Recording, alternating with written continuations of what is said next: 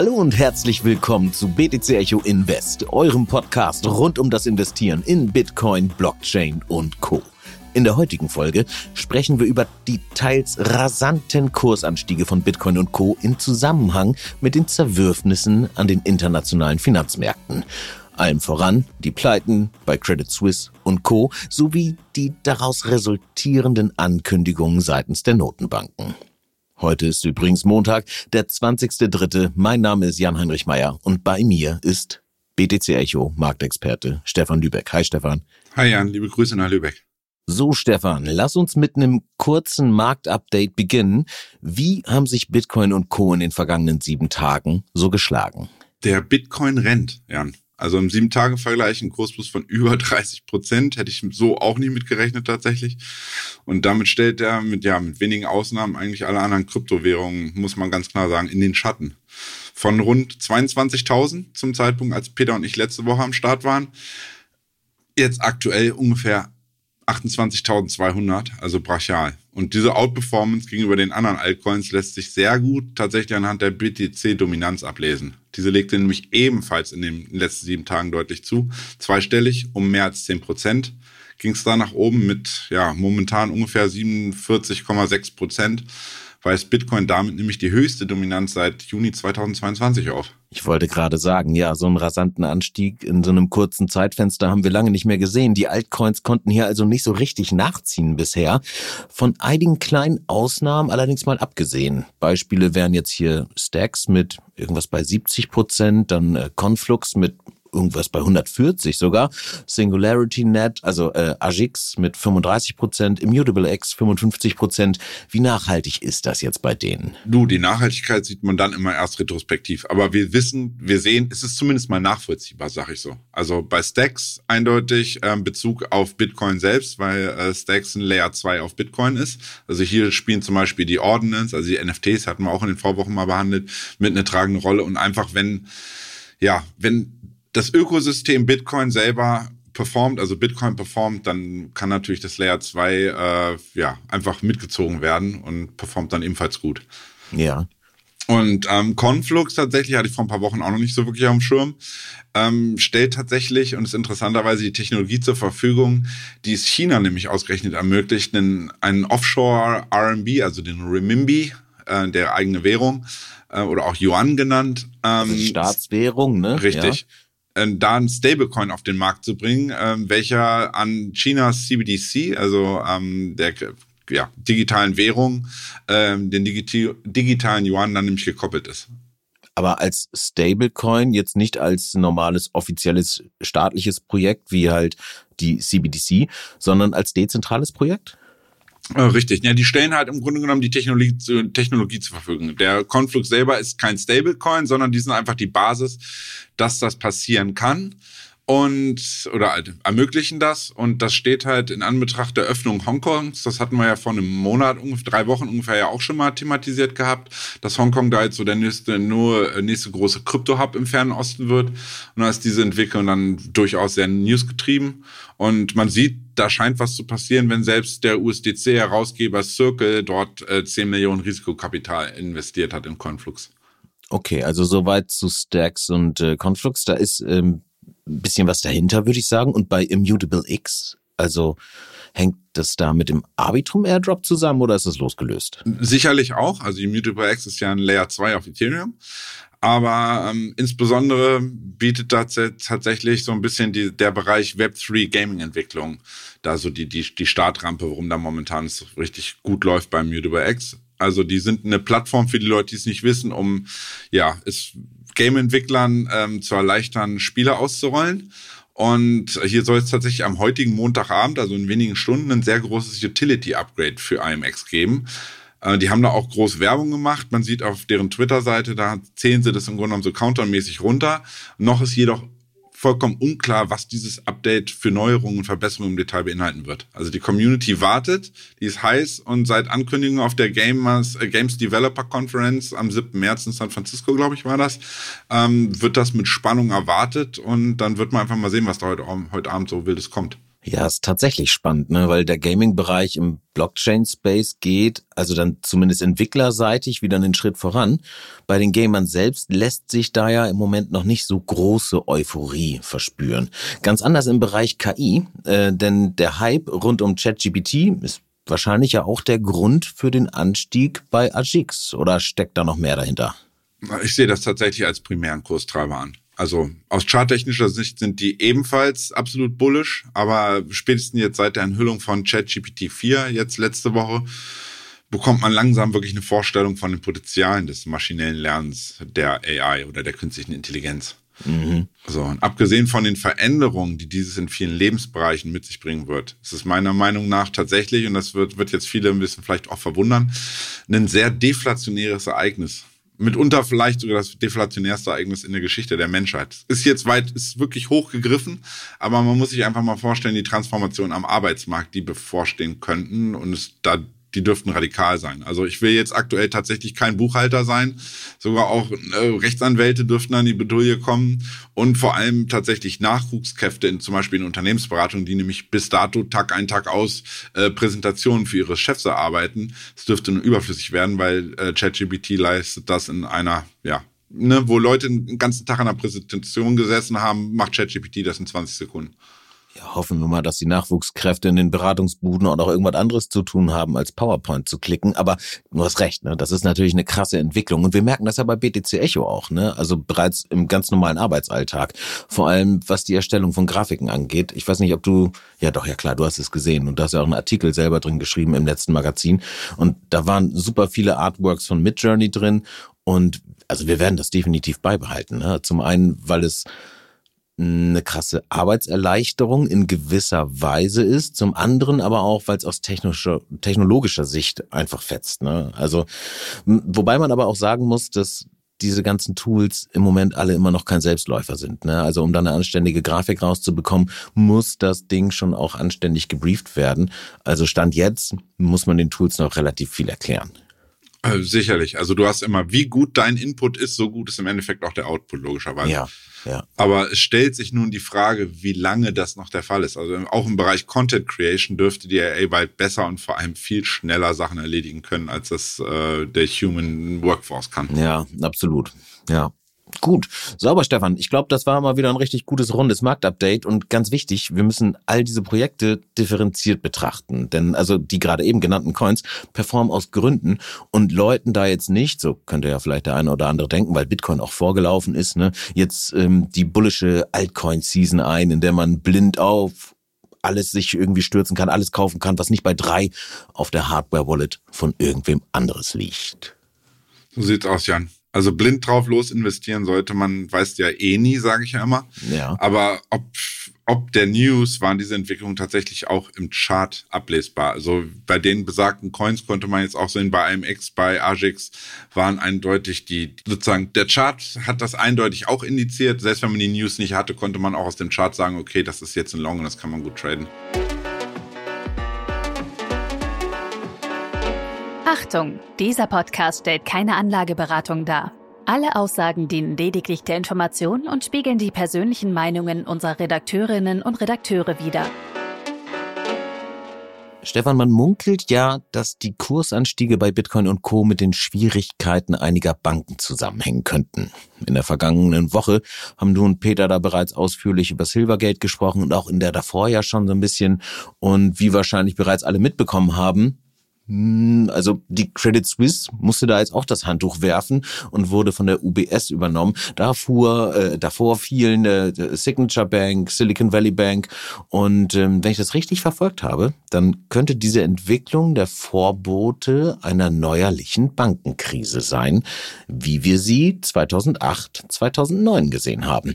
Und auf dieser Toshi Nakamoto im Genesis Block der Bitcoin-Blockchain ja eigentlich hingewiesen hat, ne? also als, ähm, als Referenz, wieso er das ganze Projekt überhaupt gestartet hat. Kommt da jetzt der große Satoshi Nakamoto-Moment auf uns zu, auf den viele Bitcoiner ja seit mittlerweile mehr als zehn Jahren gewartet haben? So ungefähr. Also die Tendenz geht dahin. Jedenfalls kommt Bitcoin endlich oder bekommt Bitcoin endlich die Aufmerksamkeit, die er, ja, wie wir ja sagen, schon länger verdient hat. Ja. Und wenn man sieht, wie die Fed ihre Bilanz innerhalb von fünf Handelstagen, wohlgemerkt in der letzten Handelswoche von Montag bis Freitag um 300 Milliarden US-Dollar aufgebläht hat, um den Bankensektor zu beruhigen und Liquidität bereitzustellen. Mhm. Eigentlich ein massives Quantitative Easing Event. Scheint sich die Geldpolitik seit letzten Sonntag um wundersame Weise 180 Grad gewendet zu haben und von einer eigentlich ja inflationszentrierten Notenbankpolitik hin zu Maßnahmen des, ja, ich will es nicht sagen, whatever it takes, um die Banken zu retten. Kostet es, was es wolle ich habe sofort wieder diesen dämlichen äh, Imagine Dragons ähm, Ohrwurm. Hatte ich letztes Mal auch. Christine Lagarde mit wehenden Haaren auf dem Dach der EZB. Aber egal. Also das wäre ja eine weitere Parallele zu 2008 und 2009. Stichwort Helikopter-Ben. Und einige unserer Hörerinnen und Hörer werden sich da jetzt vielleicht an ein paar eigentlich echt ganz witzige Memes erinnern. Aber äh, was hat das Ganze jetzt mit Bitcoin zu tun? Und stehen da ja jetzt eher ein bisschen unsichere Zeiten bevor und über die vergangenen Monate haben wir hier im Podcast eigentlich immer gesagt, dass wenn unsichere Zeiten anstehen, Anleger ihr Geld lieber auf die Seite schaffen, anstatt zu investieren, vor allem eben nicht in Hochrisiko-Assets wie Bitcoin. Warum soll das jetzt auf einmal anders sein? Der Teufel steckt im Detail. Also dass Bitcoin übrigens wie Gold selber auch ähm, kein Inflationshedge ist, haben wir ja nun spätestens letztes Jahr erfahren. Dass Bitcoin jedoch wegen seiner Dezentralität und seiner Tokenomics und der Unabhängigkeit gerade von diesem maroden Fiat-System nun wieder deutlich an Attraktivität gewinnt, bestätigt die Kernaussage von Satoshi Nakamoto und wir sehen das eigentlich momentan dann im Kurs. Ja, okay, Moment, aber also dass Bitcoin jetzt gerade an Attraktivität gewinnt, ist ja nun erstmal irgendwie eine These. Hast du irgendwelche sinnvollen Beweise dafür, lieber Stefan? Also das Handelsvolumen von Bitcoin ist aktuell rund knapp zweieinhalb Mal höher als im Durchschnitt der letzten zwölf Monate. Kommt man darauf an, wo man das ansetzt, genau, und dann nachguckt. Aber ähm, das ist immer ein Grund. Man sieht auf jeden Fall, es wird nachgefragt, Leute kaufen Bitcoin. Und das sehe ich tatsächlich dann auch subjektiv, indem mich auf einmal Privatleute, also aus dem Freundeskreis, äh, Leute fragen, hör mal, du hast doch Ahnung von Bitcoin und Co äh, wie kann ich denn da jetzt am besten einen Teil meines Investmentkapitals, was die Menschen wohlgemerkt vorher eher konservativ in Aktien und ETFs steckten, in Bitcoin umschichten. Und das sind tatsächlich wirklich Leute, die immer gesagt haben, ach komm du und dein Krypto, hör mir auf. Und die fragen jetzt auf einmal nach. Das ist schon eine interessante Entwicklung. Ja, okay, das mit dem Handelsvolumen ist bold, zweieinhalb. Das ist eine krasse Zahl, aber dass jetzt ein Leute auf Bitcoin ansprechen, okay, also kann immer mal passieren, finde ich. Ne? Passiert aber eigentlich eher, wenn wir in Richtung Alltime high gehen. Also vielleicht hast du recht. Ich lasse das mal so gelten. Allerdings hätte das ja im Grunde auch einfach mit den bullischen News zu Fidelity zusammenhängen können, oder? Also ganz ehrlich, äh, kaum einer kennt Fidelity, geschweige denn diese News. Also, dass die US-Bürger dann nun Zugang zu Bitcoin und Ethereum-Käufen ermöglicht wird durch äh, ja, das, den Riesenapparat Fidelity, haben, glaube ich, eher wenig Leute mitbekommen. Ausgerechnet natürlich unsere BTC-Echo-Leser, der diese Information haben wir ja kurz nach Bekanntgabe direkt rausgehauen. Du meinst bei uns in der App, ne? Ist natürlich ein super Hinweis und eine sehr, sehr charmant platzierte Schleichwerbung. Aber ich tippe mal, ähm, das haben schon auch noch ein paar mehr Leute mitbekommen. Also Fidelity ist jetzt ja keine Pommesbude. Ja, tatsächlich ist aber so, dass auf den hiesigen Finanzportalen das allenfalls eine Randnotiz war. Glaub mir, ich habe das schon im Blick. Mhm, okay, ja, ist gut. Aber mm, back to topic. Also Fidelity äh, war es nicht und du hältst an so einer bevorstehenden Finanzmarkt-Kernschmelze, nenne ich das jetzt mal fest, die die Anlegerinnen und Anleger jetzt in Scharen in Bitcoin treibt. Hm? Warum?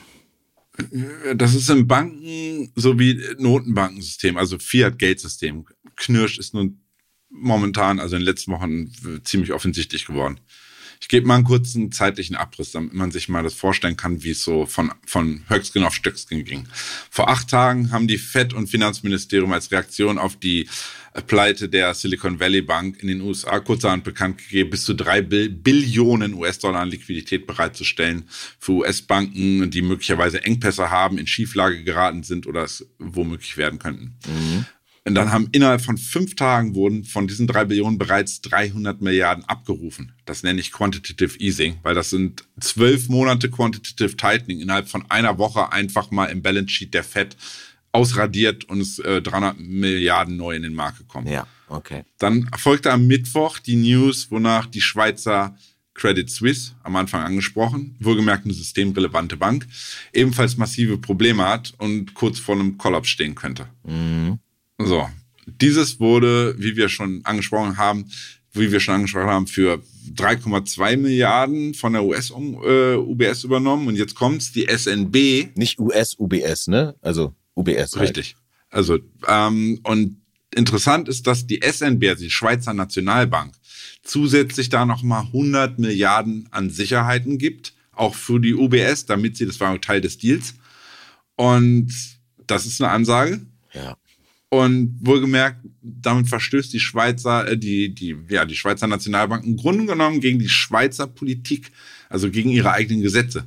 Denn die hatten tatsächlich nach 2008 oder nach der Krise, nach der Linienpleite, ähm, ein Gesetz aufgesetzt, wonach nie wieder Steuergelder für Bankenbailouts verwendet werden dürfen. Mhm. Das muss man mal sacken lassen. Kurzerhand haben sie das dann im Eilverfahren über das Wochenende mit den letzten zwei Tagen dann einfach umgangen, um den Weg da frei zu machen, dass die UBS dann da die ähm, Credit Suisse übernimmt und die SMB doch wieder Sicherheiten dort hinterlegt. Ich habe nochmal hier so eine kleine Randnotiz und zwar ähm, hätte die Credit Suisse auch für 1,5 Milliarden an Justin Sun gehen können. Ne? Der hatte auch wieder Bock. Dann hätte allerdings vielleicht die äh, Schweizer Nationalbank da keine 100 Milliarden nochmal als Sicherheit eingebracht. Ja, okay, aber äh, zurück zu den Banken, Stefan. Sorry. Ja, tatsächlich. Ähm, dann damit halt im Grunde genommen eigentlich nicht genug. So in der zeitlichen Abfolge kam am Freitag dann wohlgemerkt ein Bericht des Wall Street Journals, äh, wonach nämlich ja, die US-Banken wurde mal genauer drauf geschaut und dann wurde, haben sie festgestellt, dass ungefähr Pi mal Daumen knapp weniger, also Pi mal Daumen 200 US-Banken identifiziert wurden, die vergleichbare Rahmenbedingungen und Risiken aufweisen wie die Silicon Valley Bank beziehungsweise die Signature Bank zuvor. Und somit steht die Fed beziehungsweise die US-Behörden ja vor einem ja, weiteren Problem, dass sie möglicherweise neue Rettungsmaßnahmen anstoßen müssen. Ja, die Rettungsmaßnahmen wurden ja gestern Abend, also am Sonntag jetzt auch bereits angekündigt. Und also 200 US-Banken, das klingt richtig nach Erdrutsch, ne? Das ist ein Pfund. Ja. Und wie du schon gerade sagst, richtig, in, also in den Abendstunden, gestern Abend war das, plötzlich, out of nowhere, mhm. kam tatsächlich die nächste Ansage der FED, beziehungsweise, und lustigerweise diesmal sämtlicher Notenbanken, insgesamt nämlich sieben Stück, die scheinbar eine Gefahr für eine, äh, eine Ansteckung auf weitere Finanzinstitute weltweit sehen ähm, weshalb sie in einer konzertierten Aktion eine Anpassung der bestehenden US-Dollar-Liquiditätsswap-Vereinbarung präsentiert haben. Ja. Klingt jetzt erstmal wieder wild, bedeutet eigentlich nur, bisher war es so, dass wöchentlich Notenbanken dem Markt Geld zuführen konnten, wenn sie, wenn dieser zwingend benötigt war. Das reicht jetzt wohl scheinbar nicht mal mehr aus, wenn man es nur einmal die Woche kann. Und jetzt wurde das geändert kurzerhand, dass es gesagt wurde, okay, ihr könnt jetzt auch auf täglicher Basis notfalls Liquidität nachschießen. Und mittels dieses sogenannten Backstop-Mechanismus, also ein weiteres neues Tool mehr oder weniger der Notenbanken, sollen ja, Spannungen auf den globalen Finanzmärkten infolge dieser besagten Unsicherheiten im Bankensektor abgefedert werden und dazu beitragen, die Kreditversorgung von Haushalten wie auch Unternehmen dann sicherzustellen. Okay, das klingt doch so, als hätten die da jetzt einen Plan. Also du kennst mich ja und meine ähm, Einstellung auch, aber trotzdem, versuche ich mal so ein bisschen die, die Gegenprobe zu machen, weil du scheinst jetzt ja nicht so richtig daran zu glauben, dass das so aufgehen wird mit diesem Plan. Wo liegt da deiner Meinung nach das Problem?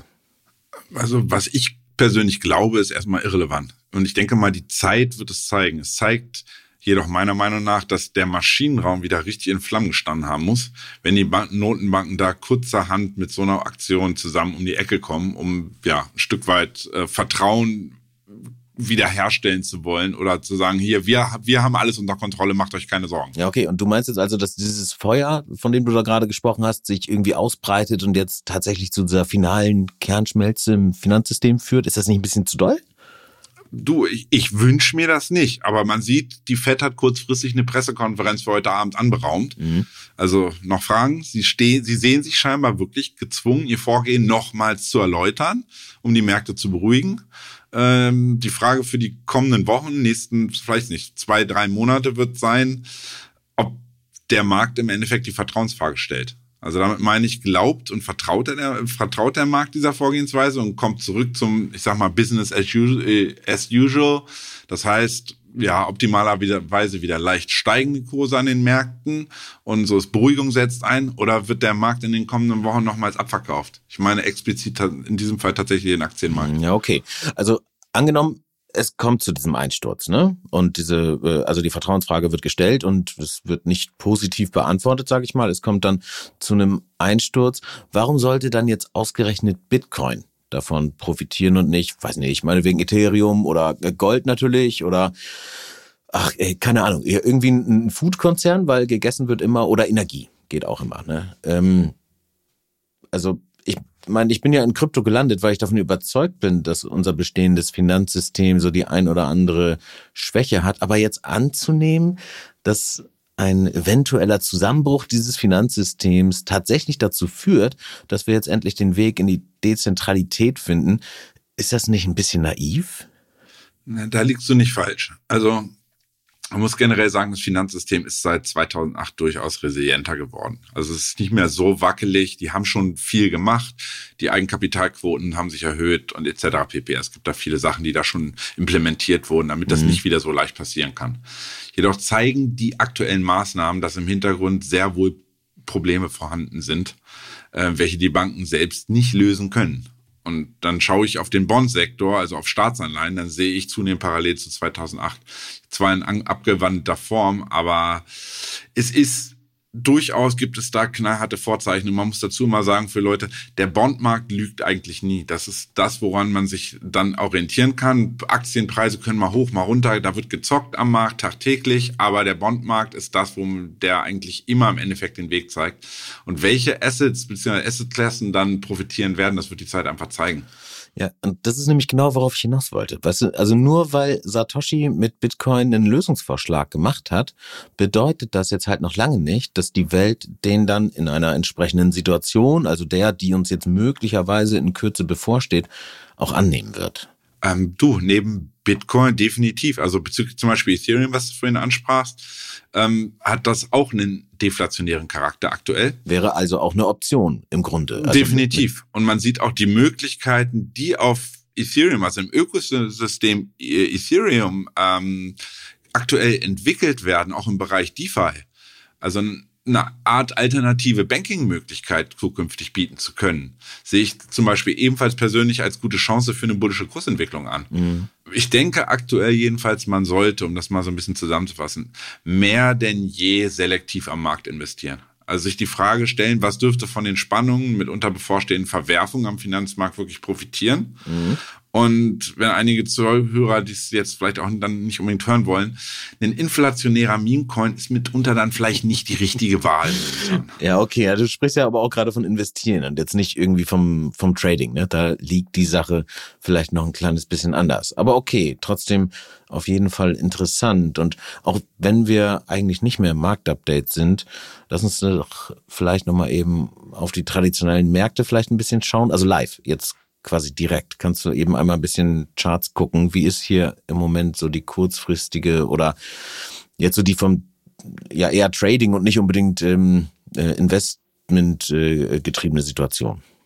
Ja, also in der ersten Reaktion, das ist der Markt, feiern die Anleger bzw. Trader in diesem Fall äh, natürlich die Rettung der Credit Suisse durch die UBS. Also erstmal gute Laune. Richtig. Mhm. Und der deutsche Leitindex DAX von seinem Tief heute Morgen einem sogenannten, jetzt werden wir charttechnisch, jetzt werden wir tradingtechnisch, sogenannten Exhausting Down Gap nennt man das. Das heißt, es ging einen, gab eine Kurslücke nach unten und exhausting, das heißt erschöpft. Das heißt, die Bären waren ein Stück weit erschöpft dann auch mit dem letzten Move. Mhm. Ging es nämlich 400 Punkte seit heute 9.20 Uhr, heute Morgen gen Norden. Also sprich, der DAX hat einiges an Boden gut gemacht und steht, ja, trotz dieser schwierigen Situation der Banken nun im Plus.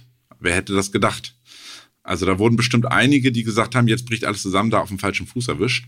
Aber es wird sich dann doch immer in den kommenden Wochen vermutlich eher zeigen, ob diese Feierlaune einer Bankenrettung nicht irgendwie ein Stück weit verfrüht war.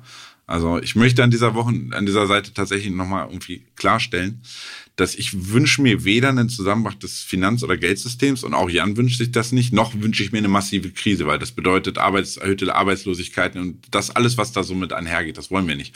Wir wollen vielmehr euch als Zuhörer dafür sensibilisieren. Es muss sich tatsächlich irgendwie ein Stück weit was verändern, bevor es dann wirklich zu spät ist, weil dass das bestehende System in dieser Art nicht mehr ewig bestehen kann, das wird irgendwie momentan ziemlich offensichtlich. Ja.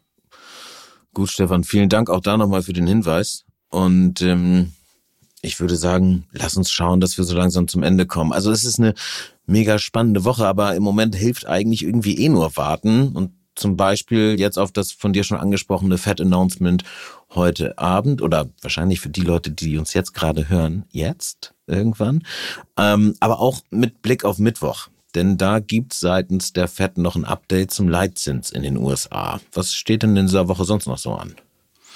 Ja, also wir haben zum einen ein paar Daten vom Häusermarkt. Übrigens ein weiterer Brandherd in Übersee, also in den USA, welchen wir gegebenenfalls nochmal separat besprechen sollten. Ähm, ansonsten blickt die Finanzwelt auf die Notenbank-Sitzung, beziehungsweise explizit den Vorsitzenden Jerome Powell am Mittwochabend. Um 19 Uhr deutscher Zeit, ähm, wegen der Zeitumstellung ist es tatsächlich nicht 20 Uhr, sondern 19 Uhr, verkündet die US-Zentralbank ihren nächsten Zinsschritt. Mhm. Aktuell das ist ganz interessant, da sieht man auch so diese Entwicklung hin. Aktuell rechnet der Markt mehrheitlich mit 25 Basispunkten, also eine Erhöhung um 0,25 Prozent. In der Vorwoche, also bevor die ganzen Turbulenzen vor der Credit Suisse etc., war der Markt mehrheitlich noch von 0,5 Prozent ausgegangen. So, und dann wird man jetzt zeigen, vermutlich ist meine persönliche Meinung, wird Paul tatsächlich nochmals 25, ob dieser Krise da jetzt nochmal mhm. 25 Basispunkte verkünden auch um den Glauben in die Währungshüter und in sich selbst zu wahren am Markt. Und dann in der anschließenden Pressekonferenz, die ist dann um 19.30 Uhr deutscher Zeit, dann vorerst ja eine Pause bei den Zinsschritten zu verkünden. Denn es geht, wie ich gerade meinte, es geht nur mal darum, er muss Vertrauen schaffen, er muss Vertrauen im Grunde genommen wiederherstellen auch ein Stück weit. Und wenn er da jetzt so eine, so ein, ich renn, ich renn den News hinterher Politik macht, das, äh, da würde ihn der Markt dann nämlich im Endeffekt auch für abstrafen, weil das würde bedeuten, wenn er jetzt aussetzt oder gar kürzen würde, würden die sagen, oh Gott, es muss wirklich schlimm sein, wenn er so stark von seiner Meinung abweicht, dann würde es wahrscheinlich trotzdem Abverkaufe geben und es würde gar nicht gefeiert werden. Mhm. Ja, so ein bisschen zu sehr dann Fähnchen im Wind wahrscheinlich. Richtig. Okay. Ja, Vertrauen, du hast das angesprochen, ist natürlich gut, Kontrolle ist besser. Und ähm, daher müssen wir an dieser Stelle vielleicht nochmal kurz auf deine und Peters Kurswette eingehen und die kontrollieren. Denn wenn ich das richtig gesehen habe, habt ihr beide verloren. Ne? Also bei dir hat zwar so die Richtung grob, ne, jedenfalls gestimmt, aber das war's dann irgendwie auch schon. Wo siehst denn du jetzt Kursziele und Supportzonen bei Bitcoin in den kommenden Tagen, gerade vor dem Hintergrund jetzt auch der FED-Entscheidung und überhaupt dem, was wir gesehen haben in den letzten Tagen? Ja, ich gestehe, gestehe tatsächlich ein. Der ist dann doch deutlich weiter gelaufen, als ich es mir vorgestellt. Ich hatte ja in der letzten Woche auch gesagt, maximales Kursziel kann ich mir 26.500 vorstellen. Mhm. Da stehen wir jetzt nur eine ganze Ecke drüber. Ähm, ich bin gespannt, was dann jetzt kommt, ja. ja, aber ist ja auch nicht schlimm. Ich sag mal, für unsere Long-Term-Investoren oder Leute, die schon eine Weile Bitcoin jetzt gekauft haben, die freuen sich darüber, wenn ich da falsch liege und das Ding auf 28 läuft, ist nur gut. Ja, klar. Also insofern, wir schauen mal direkt bullische Kursziele. Ähm, auf Wochenbasis haben wir jetzt einen Ausbruch hingelegt. So, das werten wir erstmal positiv. Das erste Ziel dürfte das Future Gap Close bei rund 29.000 sein, also die Kurslücke von dem CME Future Kontrakt. Mhm. Und geht's da drüber, kommt die psychologische, da wissen wir, da war, die war ja auch in den letzten Jahren immer wieder wichtig, psychologische 30.000 in den Blick. Und ja, läuft es tatsächlich optimal für die Bullen. Ist ein maximaler Anstieg bis in den Bereich 32.500, dem Hoch aus dem Mai 2022 vorstellbar. Allerdings muss ich dazu anmerken, der Markt ist nun wirklich gut gelaufen. Daher ist ja, darf zum einen eine Verschnaufpause nicht verwundern und wäre tatsächlich aus charttechnischer Sicht dann auch wirklich nur gesund. Eine kleine Korrektur einfach, ne? Ja. Ja, also auf der Unterseite kommt es da so ein bisschen zu ja, einer Gegenbewegung gen Süden. Ähm, muss man erstmal schauen, hält diese 27.000, die haben wir heute Morgen ja tatsächlich, in den frühen Morgenstunden ging es ja von diesen 28.4, dem Hoch von gestern Nacht, einmal auf 27.2, da waren die Bullen direkt schon wieder zur Stelle ähm, wird diese 27.000 aufgegeben. Dann kommt erstmal so der Bereich grob 26.300 in Betracht. Maximal sehe ich auf der Unterseite irgendwo Bereich 25,3. Das wäre im Grunde genommen das Tief, wo wir uns, äh, das Hoch, wo wir uns die ganze Zeit vorher den Kopf angehauen hatten. Ähm, im Grunde genommen der Bereich 25.300 bis tatsächlich 25.800. Das ist, ich weiß, das ist eine große Spanne. Äh, für ein Konsolidierungsziel, aber aufgrund der hohen Volatilität ist es aktuell echt schwer, genaue Kursmarken zu nennen. Da sollte man wirklich dann in Bereichen denken. Okay. Ja, gut. Aber ist ja schon mal eine grobe Richtung auf jeden Fall. Ja. Ja, und da muss ich ja, ne, apropos Wette, da hast du mich vorhin da gerade so bloßgestellt. Äh, wie war das da mit deiner Dex? Hast du dich da jetzt schon angemeldet? Du schuldest mir auch noch ein Sushi, also als Coin oder Essen, äh, wenn du ein B bist. Das kannst du dir dann aussuchen. Ganz ehrlich, Stefan, ich bin da noch nicht zugekommen, weil ich habe aktuell irgendwie einfach zu viel auf dem Zettel. Ne? Wir arbeiten am Relaunch von der BTC Echo Academy, die wird, glaube ich, echt cool. Ähm, dann kommt in Kürze noch der nächste Community Award. Der aktuelle läuft ja noch, Broker und Börsen und ist jetzt aber auch nicht mehr lange. Also ich glaube noch zehn Tage und dann ist es da schon vorbei. Also für alle, die noch nicht abgestimmt haben, einfach mal BTC Echo Community Award, äh, Award suchen. Da kann man Krypto gewinnen und vor allem auch anderen Leuten da draußen helfen. Und ähm, Ach du, dann haben wir noch irgendwie eine Partnerschaft mit CoinMarketCap in Vorbereitung. Das ist auch super geil. Und äh, ruckzuck sind dann zwei Wochen irgendwie auch schon wieder vorbei. Das soll jetzt aber auch keine Ausrede sein hier. Ich gelobe definitiv Besserung und offen, äh, eigentlich kann ich aber irgendwie auch nicht so richtig für irgendwas garantieren. Gerade wir holen das auf jeden Fall nach. Und ähm, hier, dein äh, Sushi, im Zweifel bestelle ich dir das einfach bei Lieferando. ich habe jetzt schon Hunger. Ja. Gut, dann los, ey. Ähm, euch da draußen vielen Dank fürs Zuhören, einen guten Start in die Woche. Und wenn es euch gefallen hat, lasst uns gerne ein Like da. Ob bei Spotify oder Apple Podcast, eigentlich egal. Hauptsache ihr macht das. Jetzt. ja, und ähm, äh, eins fällt mir noch ein, man kann bei Spotify jetzt auch kommentieren. Also eine Podcast-Folge kommentieren. Das ist, glaube ich, neu. Jedenfalls war mir das neu und schickt uns da gerne mal Feedback. Wir würden uns auf jeden Fall mega freuen und sonst auch per E-Mail an podcast.btc-echo.de. So, jetzt aber Feierabend. Ja, euch eine erfolgreiche Woche. Macht gut, ihr Lieben. Hau rein, Stefan. Ciao.